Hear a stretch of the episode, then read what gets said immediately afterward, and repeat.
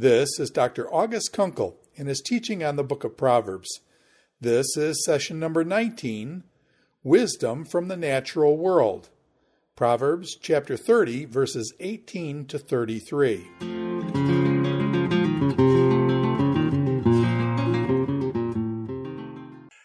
Welcome to a chat on the book of Proverbs. The section of Proverbs that we are looking at today is one of the most unique in the book in that it deals with what we call numerical sayings. Uh, that is, there are three things and there are four. And uh, what happens uh, in this section is that something from the natural world is compared to something within society and its order.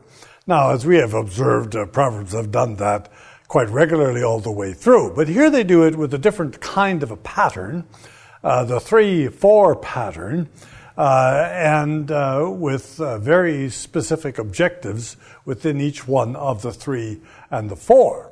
So, as we come to the appendix of the book of Proverbs, uh, its conclusion, uh, after these uh, words of the one who is pure, or Agur, the son of Yaka, as we have just observed them, uh, we uh, come to uh, sayings of three things and four. The first of those is here in chapter 30, verses 18 to 20, where what we read, there are three things that are too mysterious for me. There are four that I do not understand. The way of an eagle in the sky, the way of a snake upon a rock, the way of a ship in the sea, and the way of a man with a maiden. Now, that really is rather interesting what kind of comparison is there between a ship, an eagle, and a snake, and the human relationship of a man and a woman? Uh, what sort of analogy are we supposed to be drawing from this? Well, obviously, there are various ways in which this could be taken. But I would just like to point out something that is uh, important to the center point of what is being compared. It is the word that is very, very common in the book of Proverbs and in other wisdom sayings. Uh, it is the Hebrew word derech, which we have translated as way, but which means something like a path. And so uh, we have this, for example, in Psalm chapter 1. Um, uh, the Lord knows the way of the righteous, but the way of the wicked will perish. There are two ways. Uh, this way is a metaphor for how we live our lives. What is our conduct like? But now, here the focus is rather specific. Uh, the focus is between how we conduct ourselves in relationships with the opposite sex, uh, particularly a man with a maiden, and just what aspect of that relationship might be in view. I suppose that the first thing we need to do in this kind of a situation is ask ourselves well, when it comes to the way or the path, what is the similarity between uh, the eagle and the snake and the ship. How are those three similar?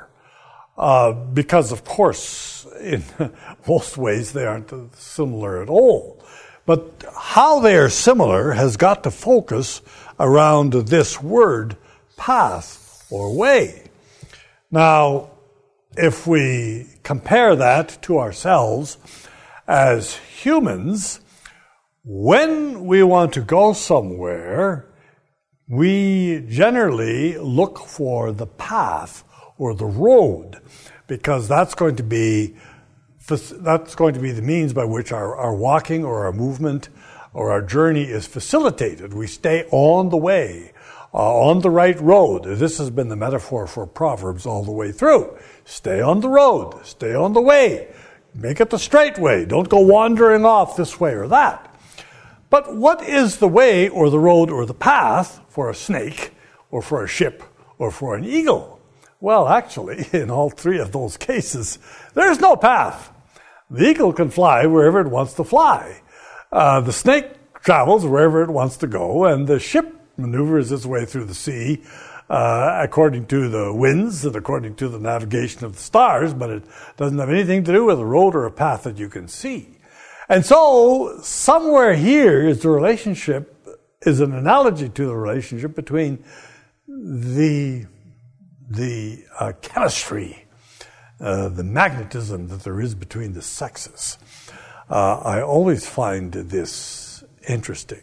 In fact, I think that the expression is sometimes used they have chemistry or they don't have chemistry. Now, that's kind of a curious metaphor in itself chemistry.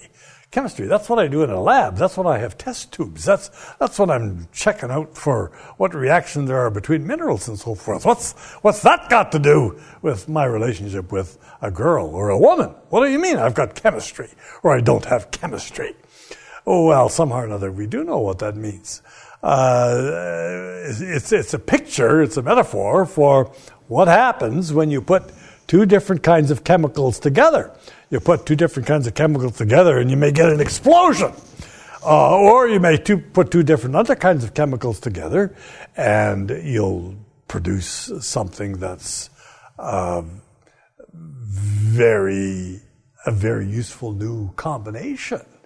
Uh, it might be for food. It, it might be to uh, improve uh, uh some some kind of formula that we use, uh, either in a machine or on our bodies or anything else. So that's chemistry. It makes things smooth and makes things better, or it makes things blow up.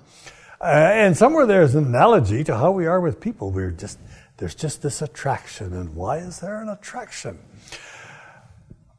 I uh, can tell you perfectly well that um, I have observed uh, some relationships and people where I say, my, it would not do well for me to try to be married to that person. This is not, this would not work. Did I know who I was marrying when I got married? Well, no, actually, I didn't. I took a chance. But in my case, it was a pretty good it was a pretty good chance. Was, at least it was blessed by God, and the chemistry worked out pretty good. Of course, no no chemistry is everything you want it to be, but it's pretty good. Now, this could, of course, pertain just to the sexual relationships themselves. Uh, part of the whole point here is that uh, you don't know what a person's sexual history is. You don't know what's gone on in their past. You don't know any of these things. So you can apply this metaphor in various and different ways. But in this case, the book of Proverbs does not give you the option to do that. As a matter of fact, what it says is this is the way of the adulterous woman. Now, here is a particular case. Uh, we're not just talking about a promiscuous woman, but we're talking about an adulterous woman. This woman has said, that she's going to be committed to this man and to this marriage. But she thinks it isn't going to matter if she is not. So this might be the way that she should go, but she says, no, no, there's no, there's no just one way.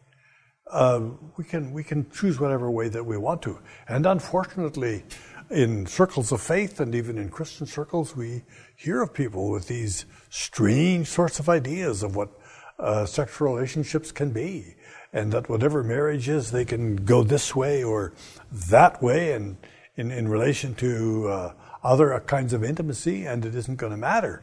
And this proverb is saying, well, that's not quite the case. The adulterous woman thinks, she thinks that this way is like a ship or a snake or an eagle and it's undefined. And she wipes her mouth and she says, Nothing wrong with that. But of course, what the whole numerical saying is illustrating is the way in which this kind of thinking is wrong. There is a way. There is a way. There is a path, and it's not as open and free as the way of an eel or a snake or a ship in their path. Disruptions to society. Yes, these happen. The wrong person can be the one that is in charge.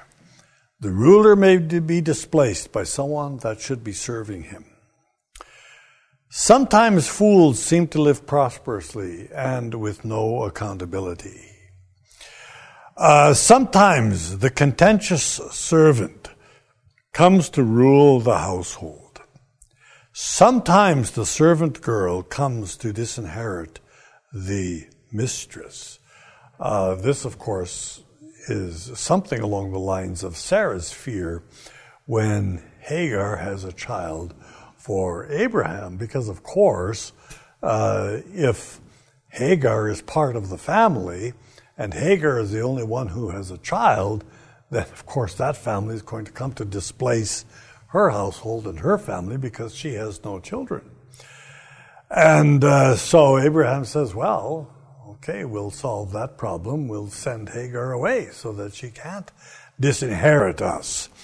Um, but of course, that uh, that wasn't a very good solution to the problem in that instance. In that, in that, though Abraham attempted to apply, uh, uh, uh, provide for Hagar, he didn't do it uh, very successfully, and uh, we know the story of hostility that resulted from it. But on the general rule, it is wrong that the person who is the rightful heir of the property should come to be displaced.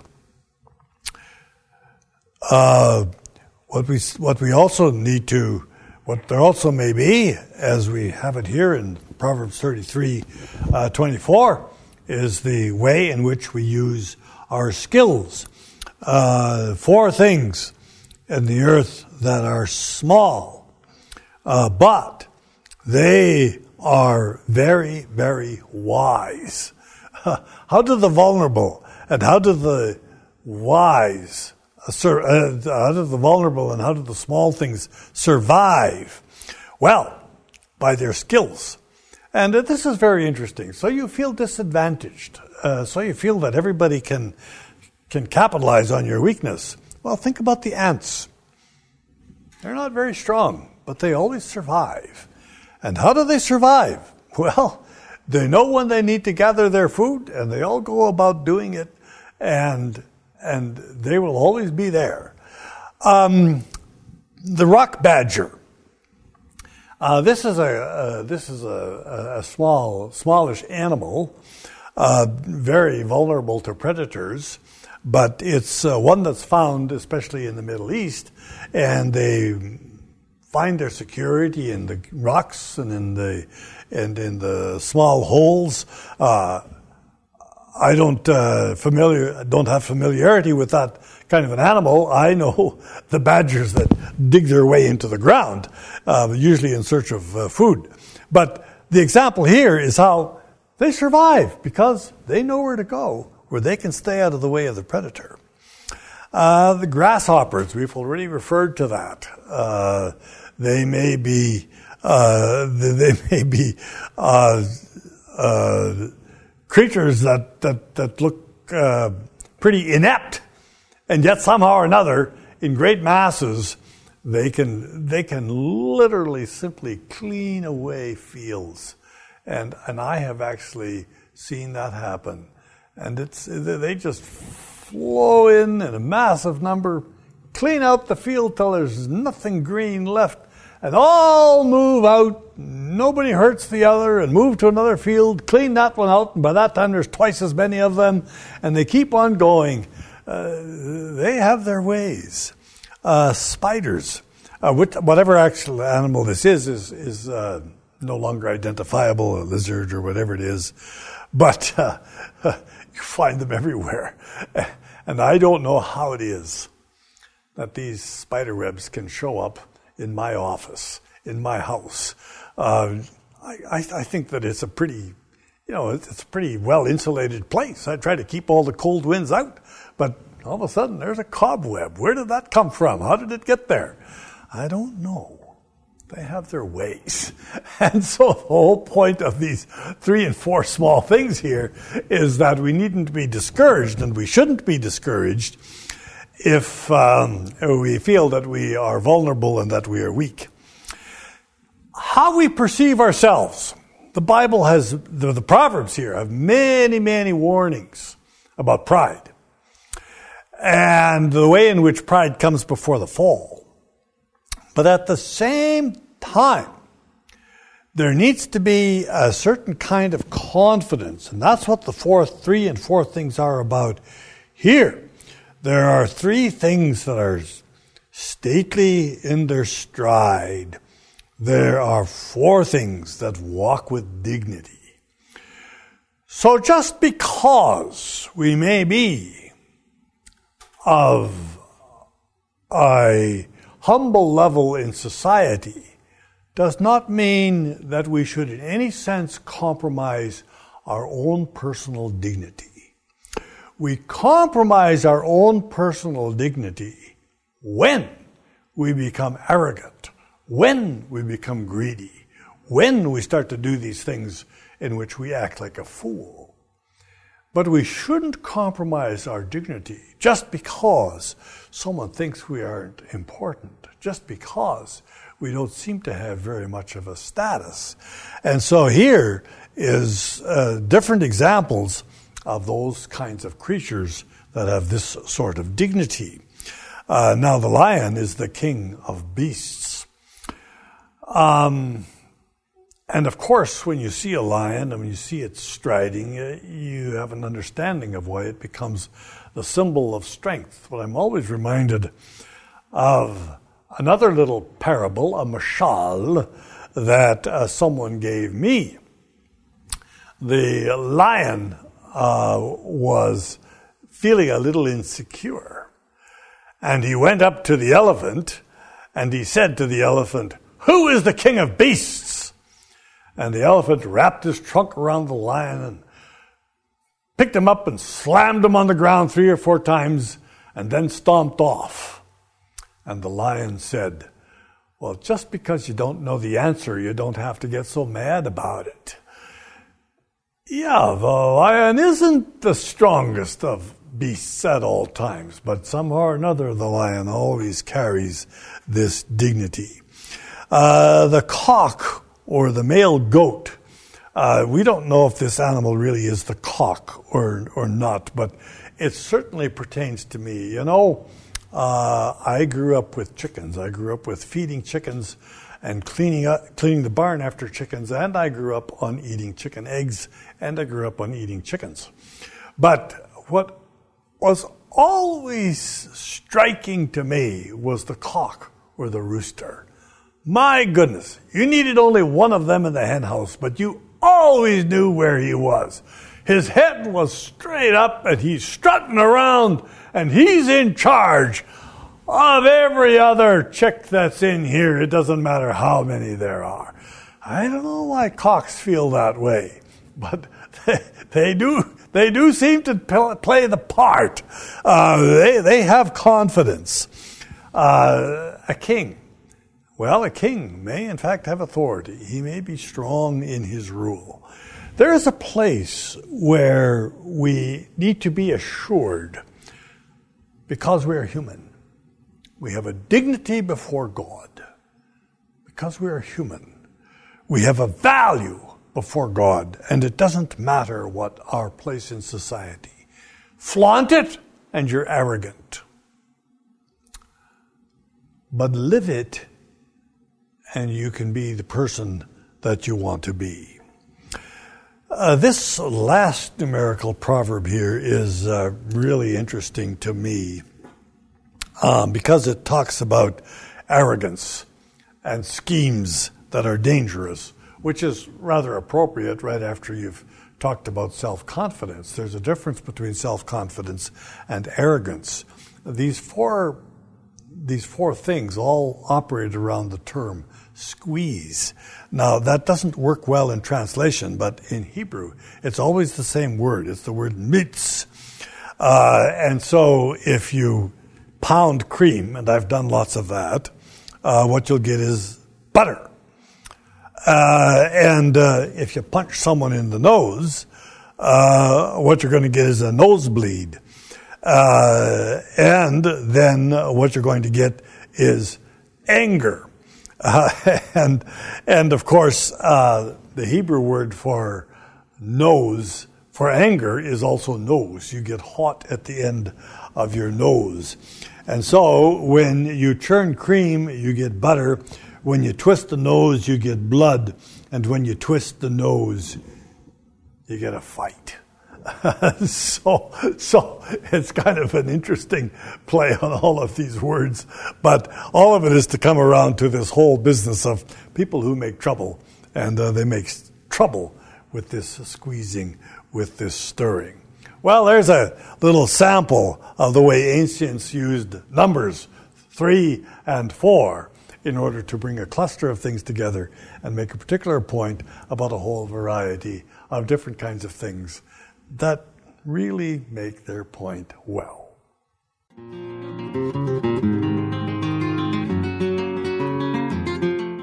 This is Dr. August Konkel in his teaching on the book of Proverbs.